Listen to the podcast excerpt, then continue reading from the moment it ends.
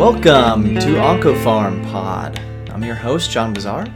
Thanks again for joining us for our look back at um, the year 2017 in, in OncoPharm.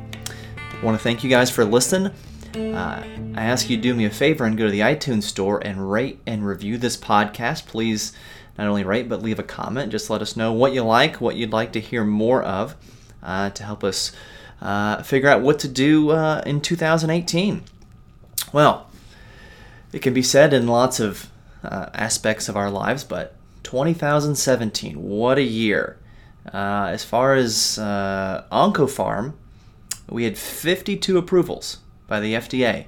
That includes new drugs, that includes uh, either new indications or regular approvals of old drugs, as well as diagnostic tests. Diagnostic tests. There were 16 uh, new um, pharmaceutic um, pharmaceuticals approved. Eight uh, of these were IBs, uh, so TKIs are small molecule inhibitors. Nine if you include midostaurin, uh, the FLT3 inhibitor for AML. Uh, one, don't know how to classify this, telotristat ethyl for carcinoid diarrhea. Um, of these 16, only one is what I would call traditional chemotherapy, and that's the liposomal daunorubicin cytarabine combination. There were two plain monoclonal antibodies, avelumab and durvalumab, both PD-L1 monoclonal antibodies, so immunotherapy. One armed monoclonal antibody, inotuzumab ozogamicin. Uh, inotuzumab is a CD22 targeting uh, monoclonal antibody, uh, and this doesn't include gemtuzumab ozogamicin, which made it back on the market. And then uh, two CAR T cell or CAR T immunotherapy approvals. So I'm going to go through, uh, you know, a little bit of uh, what I what I call a top five hashtag OncoPharm of 2017. We're going to talk about uh, some of the specifics of some of these approvals a little bit later. I'm going to try and keep things brief on this 15 to 20 minute timeline that I think works best. So to start with, I'm going to go in order of what I think is most important. So number one is going to be CAR T cell therapy. Uh, so there were two of these that were approved, uh, as I said, and these are I kind of pride myself as a pharmacist in being able to pronounce drug names, especially oncology drugs. But these CAR T cell treatments are tough. Um, I'm going to give it a try. Tisagenlecleucel, uh, or Kymriah, which quite honestly sounds like uh, a reality TV star. Uh, so I'm going to try and say Tisagen Leclucel. And that was approved for refractory uh, B cell ALL in August. And then we have Axicat Axicabtagene ciloleucel, or Yescarta, or Yes Cartier. Uh, I don't know. Sounds like bad jewelry or something. But that was approved for relapse refractory B cell lymphoma, and and I've seen that abbreviated as Axicel, Axicabtagene ciloleucel. So, yeah, these are number one. I mean, wow, this this um, both from a a scientific advance standpoint of the things that we can do uh, is amazing, as well as some of what we've seen from these drugs, as well as the price tag. I mean, these are notable for all kinds of reasons. Uh, Tisagen Leclucel is going to cost $475,000. Only one dose, though. We'll just call it a half a mil. We'll round up. Um, now, what's really interesting about this is that the payer, so like CMS is only going to pay, and they the, the the company actually I guess started these this conversation to only pay if patients respond by the end of the month. So it cost half a million dollars, but you have to pay if you have some kind of response by the end of one month. Um, so I think that um, it's laudable that the company is, is engaging in this value based care I don't know how many Me Too monoclonal antibodies we need. They're going to cost 10 grand um, a dose. But I is I do think it's worthwhile to pay for drugs that work better uh, compared to drugs that don't. So this is really the first um, example of value-based care, and I think that's a pro. Now the con is is response the best endpoint to do that. Uh, it's a good start, but um, if you're going to pay half a million dollars, I think you'd like uh, there to be cure and not just say a partial response. And you can even talk about partial response at the end of a month versus you know a complete response that happens later. so I think it's a really interesting um, discussion point for society uh, to talk about. Um, now, these drugs, I talked about the the scientific advance of of creating these things. Um, so let's talk about that for a second. So you've got a patient with ALL lymphoma. Basically, these patients have failed all lines of treatment. Nothing else has worked. All the chemo, uh, the cancer's uh, just grown through. So what they what they do is uh, they hook them up to leukapheresis. They extract their white blood cells, take those T cells, prime them, and then basically bioengineer these T cells, put new DNA inside the T cell, so that T cell expresses uh, an antigen that is partial, uh, that is part um, made in the lab, so part you know not the host, and then also part the normal person. That's where the chimeric comes from in chimeric, um, and it's an antigen receptor. And in both cases of these drugs, it's specific to CD19, which is expressed on B cell malignancy, so B ALL and then B cell uh, lymphomas. So then these T cells um, basically have been taken from the patient, they've been cooked up and trained to seek and destroy anything expressing CD19.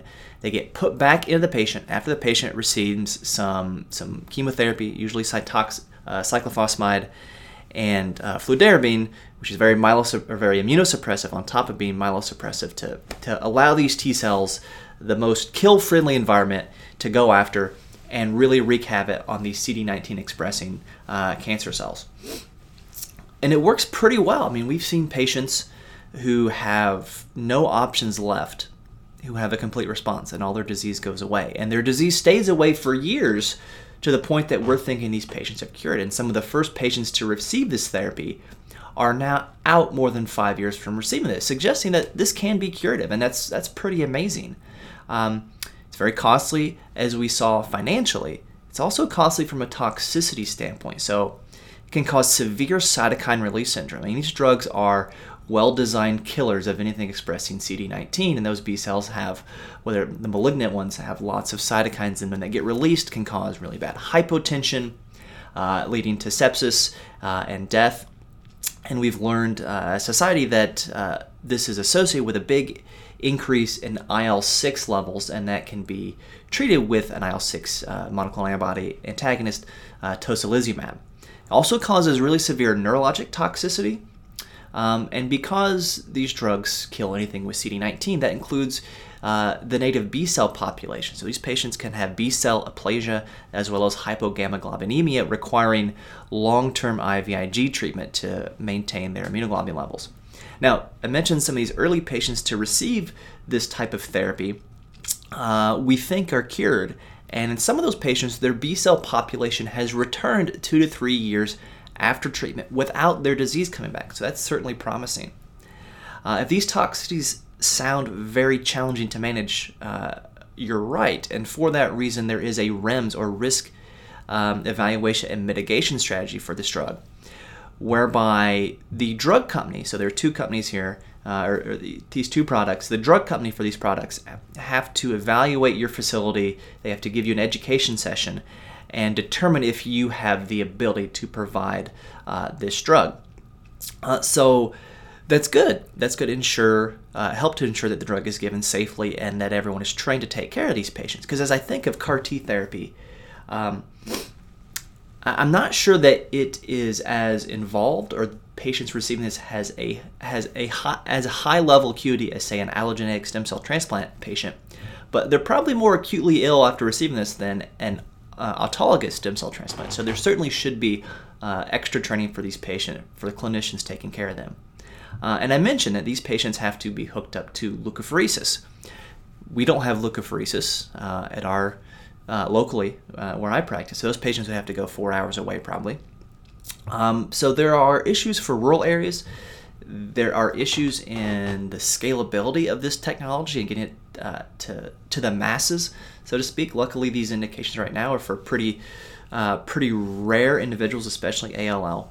Um, so we'll see how this plays out in the future and how many people are able to receive this treatment. But certainly, it's very exciting and has uh, you know gives a, a big role for oncology pharmacists to help take care of these patients because of all all the logistic issues as well as just the, the drug therapy toxicity issues that go along with this. And there's a whole lot more about CAR T therapy than I really can get into right now. But this is the number one, uh, you know, OncoPharm advance of 2017, in my opinion.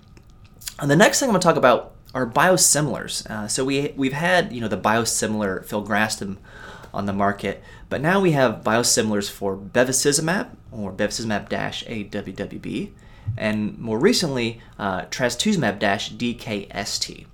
So biosimilars are uh, highly similar entities to the, the reference product, in this case bevacizumab and trastuzumab. So they're not generic, and it doesn't necessarily mean that they're interchangeable.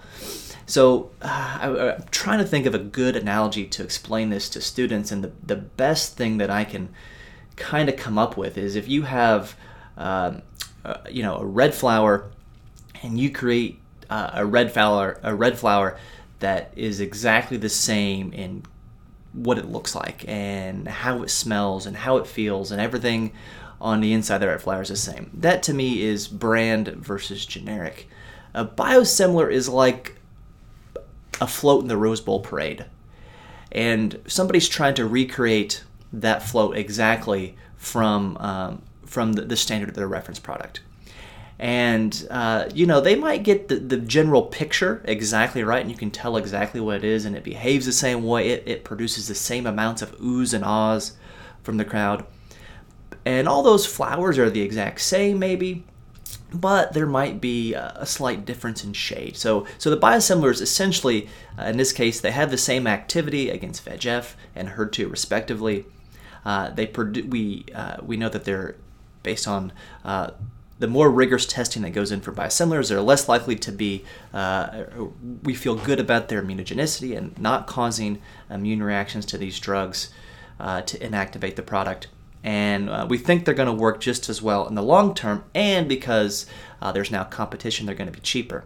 So we have these cheaper biosimilars which hopefully can help keep the cost of cancer therapy down and certainly are going to be keeping pharmacy and therapeutics or p&t committees busy as more and more of these make it to the market. Uh, number three uh, OncoPharm Advance of 2017 i'm going to say aml treatments. Uh, when i was coming out of residency um, eight nine years ago, we had 7 plus 3 for AML. And 30 years ago, they had 7 plus 3. And there was a debate of which anthracycline to use, and not a whole lot uh, had changed in those 30 years. And then suddenly somebody decided, let's not just increase the dose of anthracycline a little bit, let's double it. And that was the first big advance, was this high dose 90 milligram per meter squared dose of daunorubicin. Well, this year, uh, we had four FDA approvals for AML. We had enasidenib, which is an isocitrate dehydrogenase or IDH2 uh, inhibitor. So this is only approved for AML with an IDH2 mutation. Uh, and the big toxicity to remember for this one is differentiation syndrome. So same sort of uh, care and monitoring required of patients receiving enasidenib as your APL patients receiving arsenic or atra. So monitoring weight, monitoring pulmonary status, having that DEX 10 milligrams IV Q12 ready to bring out. Uh, we have midostaurin. Uh, it's a TKI for FLT3 mutation AML, which we know has a poorer prognosis than other AML. Uh, Gemtuzumab ozogamicin makes it back onto the market. Those of you who listened to the last podcast about gefitinib's role to the market, off the market, and back on might see some similarities in gemtuzumab, maybe some differences as well. Uh, as I recall, the original gemtuzumab ozogamicin dose was 9 mg per kg. Uh, this has a couple different indications and approval. So one is 3 mg per kg with chemo up front, and then 6 mg per kg as a single agent. And I think there's also a, a slightly different regimen for relapsed refractory AML. So gemtuzumab is a monoclonal antibody against CD33, and ozogamicin is attached to it. It's a calicheamicin derivative that's uh, that's toxic, and it gets internalized because of that binding to CD33. That that hopefully just targets it to uh, AML cells. Now we know this doesn't happen because that ozogamicin, uh, if it falls off, can cause uh, liver disease, uh, and this was a big problem before with veno-occlusive disease, or now called sinusoidal obstructive syndrome, uh, which was one of the reasons it got removed from the market, along with some questions about efficacy, which um, at lower doses, uh, they seem to have found the right mix of efficacy and toxicity. And then finally, so that's three new approvals um, for AML before I get to the fourth one, which is the liposomal daunorubicin cytarabine. And it's designed to deliver a 1 to 5 molar concentration of daunorubicin and cytarabine into the AML cells. Uh, it's been um, studied for, for several years, and if you look in the literature, you'll see it called CPX 351. Uh, it's approved for treatment related AML, so AML that was caused by prior treatment with, say, an alkylating agent or etoposide in the past, or MDS related AML. Both of these AMLs have a poorer prognosis than de novo AML. And it's a 90 minute infusion on days 1, 3, and 5, and is basically meant to, to replicate 7 plus 3. So we went 30 years with really no big changes in AML outside a, a uh, transplant. And then we get 90 mg per kg of daunorubicin. A few years later, we get four new approvals for AML. And you can talk about gemtuzumab not being a new drug. I, I understand that. Uh, the fourth approval, or the fourth thing I'm going to talk about, is just the continuing march of immunotherapy. Now, we had a couple PD-L1 monoclonal antibodies approved this year, avelumab and durvalumab. Um, nothing terribly uh, interesting to talk about with those. We're getting to the point with these uh, PD1 and PD-L1 monoclonal antibodies that questions are coming up at P&T committees of uh, essentially they sound like how many ACE inhibitors do we need? How many beta blockers? How many statins do we need? And uh, I get that question, but I think these drugs have been studied in different disease states, and until more of them are out and we figure out are there treatment differences, are there toxicity differences, that's going to take a while to figure out. So for now, we we still need them. I think the bigger question, the more interesting discussion point with immunotherapy is what is the role of PD1, PD-L1 testing? Um, there seems to be discrepancies and discordance depending on what you test and in what disease state you test, and uh, in which disease state makes sense because these um, diseases all have slightly different biology. Although uh, the immunotherapy uh, we know works best in, in diseases of high mutational with a high mutation index. So these are diseases basically caused by smoking or or radiation. So you're talking melanoma, your lung cancers, bladder cancers, kidney cancers, head neck cancers, lung cancers, things caused by smoking. Um, but in some diseases and with some drugs, PD1 expression makes sense uh, or predicts response, and others PD-L1 does. Some it's a proportion score, but there seems to be no strong trend one way or the other. Uh, and this this may be the disease states are different. It may be a different drug activity and effectiveness. It may be a difference in uh, or a deficiency in the reproducibility of the science of testing for PD1, PD-L1, and proportion score. Uh, and maybe there's some differences in labs um, across the country and how good they are at testing this and analyzing that. So I think we're still in the infancy of figuring out the best role of immunotherapy. But but clearly the commercials are out there on uh, the nightly news, and it's something that we're going to see more and more of, and, and we're getting pretty good at taking care of patients with these drugs and their toxicities. Uh, number five, uh, the American Society of Clinical Oncology, ASCO, released uh, an update to their antiemetic guidelines. And this was uh, a, a, kind of a sizable update in what's included. So I'm going to hit kind of three, three things that I think are worth noting if you haven't read that ASCO update. One, uh, olanzapine is recommended for high risk patients. So that's anybody receiving, say, a, a highly emetogenic uh, regimen that would include our cisplatin based regimens as well as AC. Now, the guidelines have separated out how they uh, they, they kind of have uh, high A and high B. High A would be your cisplatin containing regimens, high B would be your AC regimens. But olanzapine's recommended for all those. So, kind of the standard antiemetic cocktail for any highly emetogenic regimen is going to have four drugs. It's going to have a 5-HT3 antagonist, dexamethasone, a neurokinin 1 antagonist like aprepitant or fosaprepitant, and olanzapine based on the guidelines. Um, so this is something that you will be seeing in your practices most likely uh, soon if you haven't already. I mentioned that the high risk patients they, they split apart to cisplatin containing regimens or dacarbazine regimens and then AC regimens there is now it's now recommended that dexamethasone is only given on day one for patients receiving AC, and this is good because there can be less steroid, and some physicians and oncologists are very worried about steroids. Although steroids are really great antiemetics, Um, so locally, we've seen some uh, some differences in prescribers and, and how accepting they are of going away from that dexamethasone on days two, three, and four because it is so good at preventing delayed nausea and vomiting. Um, so now that is an option just to do dex on day one for your AC patients. And then finally, uh, neurokinin 1 antagonists are recommended for patients receiving carboplatin with uh, doses that are uh, equal to or greater than an AUC of 4. Um, so all those lung cancer patients receiving uh, carbo, all those you know metastatic non-small cell lung cancer patients receiving carbo AUC five or six are candidates now, um, based on the ASCO guidelines for for a neurokinin one antagonist. So those are five of the big OncoPharm um, advances or notable achievements this year, uh, and I think it's been a you know a good year for uh, for OncoPharm. There's a lot going on, and uh, you know what? I'm going to throw in a sixth, and I'm going to talk about this this next gen sequencing that's been approved by the FDA, which tests for uh, I think it's like 300 genetic mutations um, in a variety of solid tumors. Uh, and what this is going to do is so say you have your metastatic colon, pancreatic, lung patient who's exhausted all options. Now they can have their oncologist can do this uh, this next gen sequencing test, um, Praxis Extended RAS panel, and you know it's going to identify any mutations. And if those mutations have a matching drug, then it might be possible that that tyrosine kinase inhibitor gets used for that patient. Now we don't necessarily know if that mutation is a driver mutation or a passenger mutation. So, driver mutations would be mutations that drive or cause the growth of the cancer.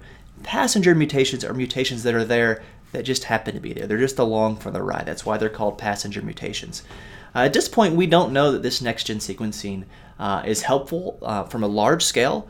So um, I'm sure that patients will benefit. I'm also uh, I also think it's likely that patients will receive drugs that are not going to work because not because the drug doesn't work at that mutation, but because that mutation is not a driver mutation, those cancers.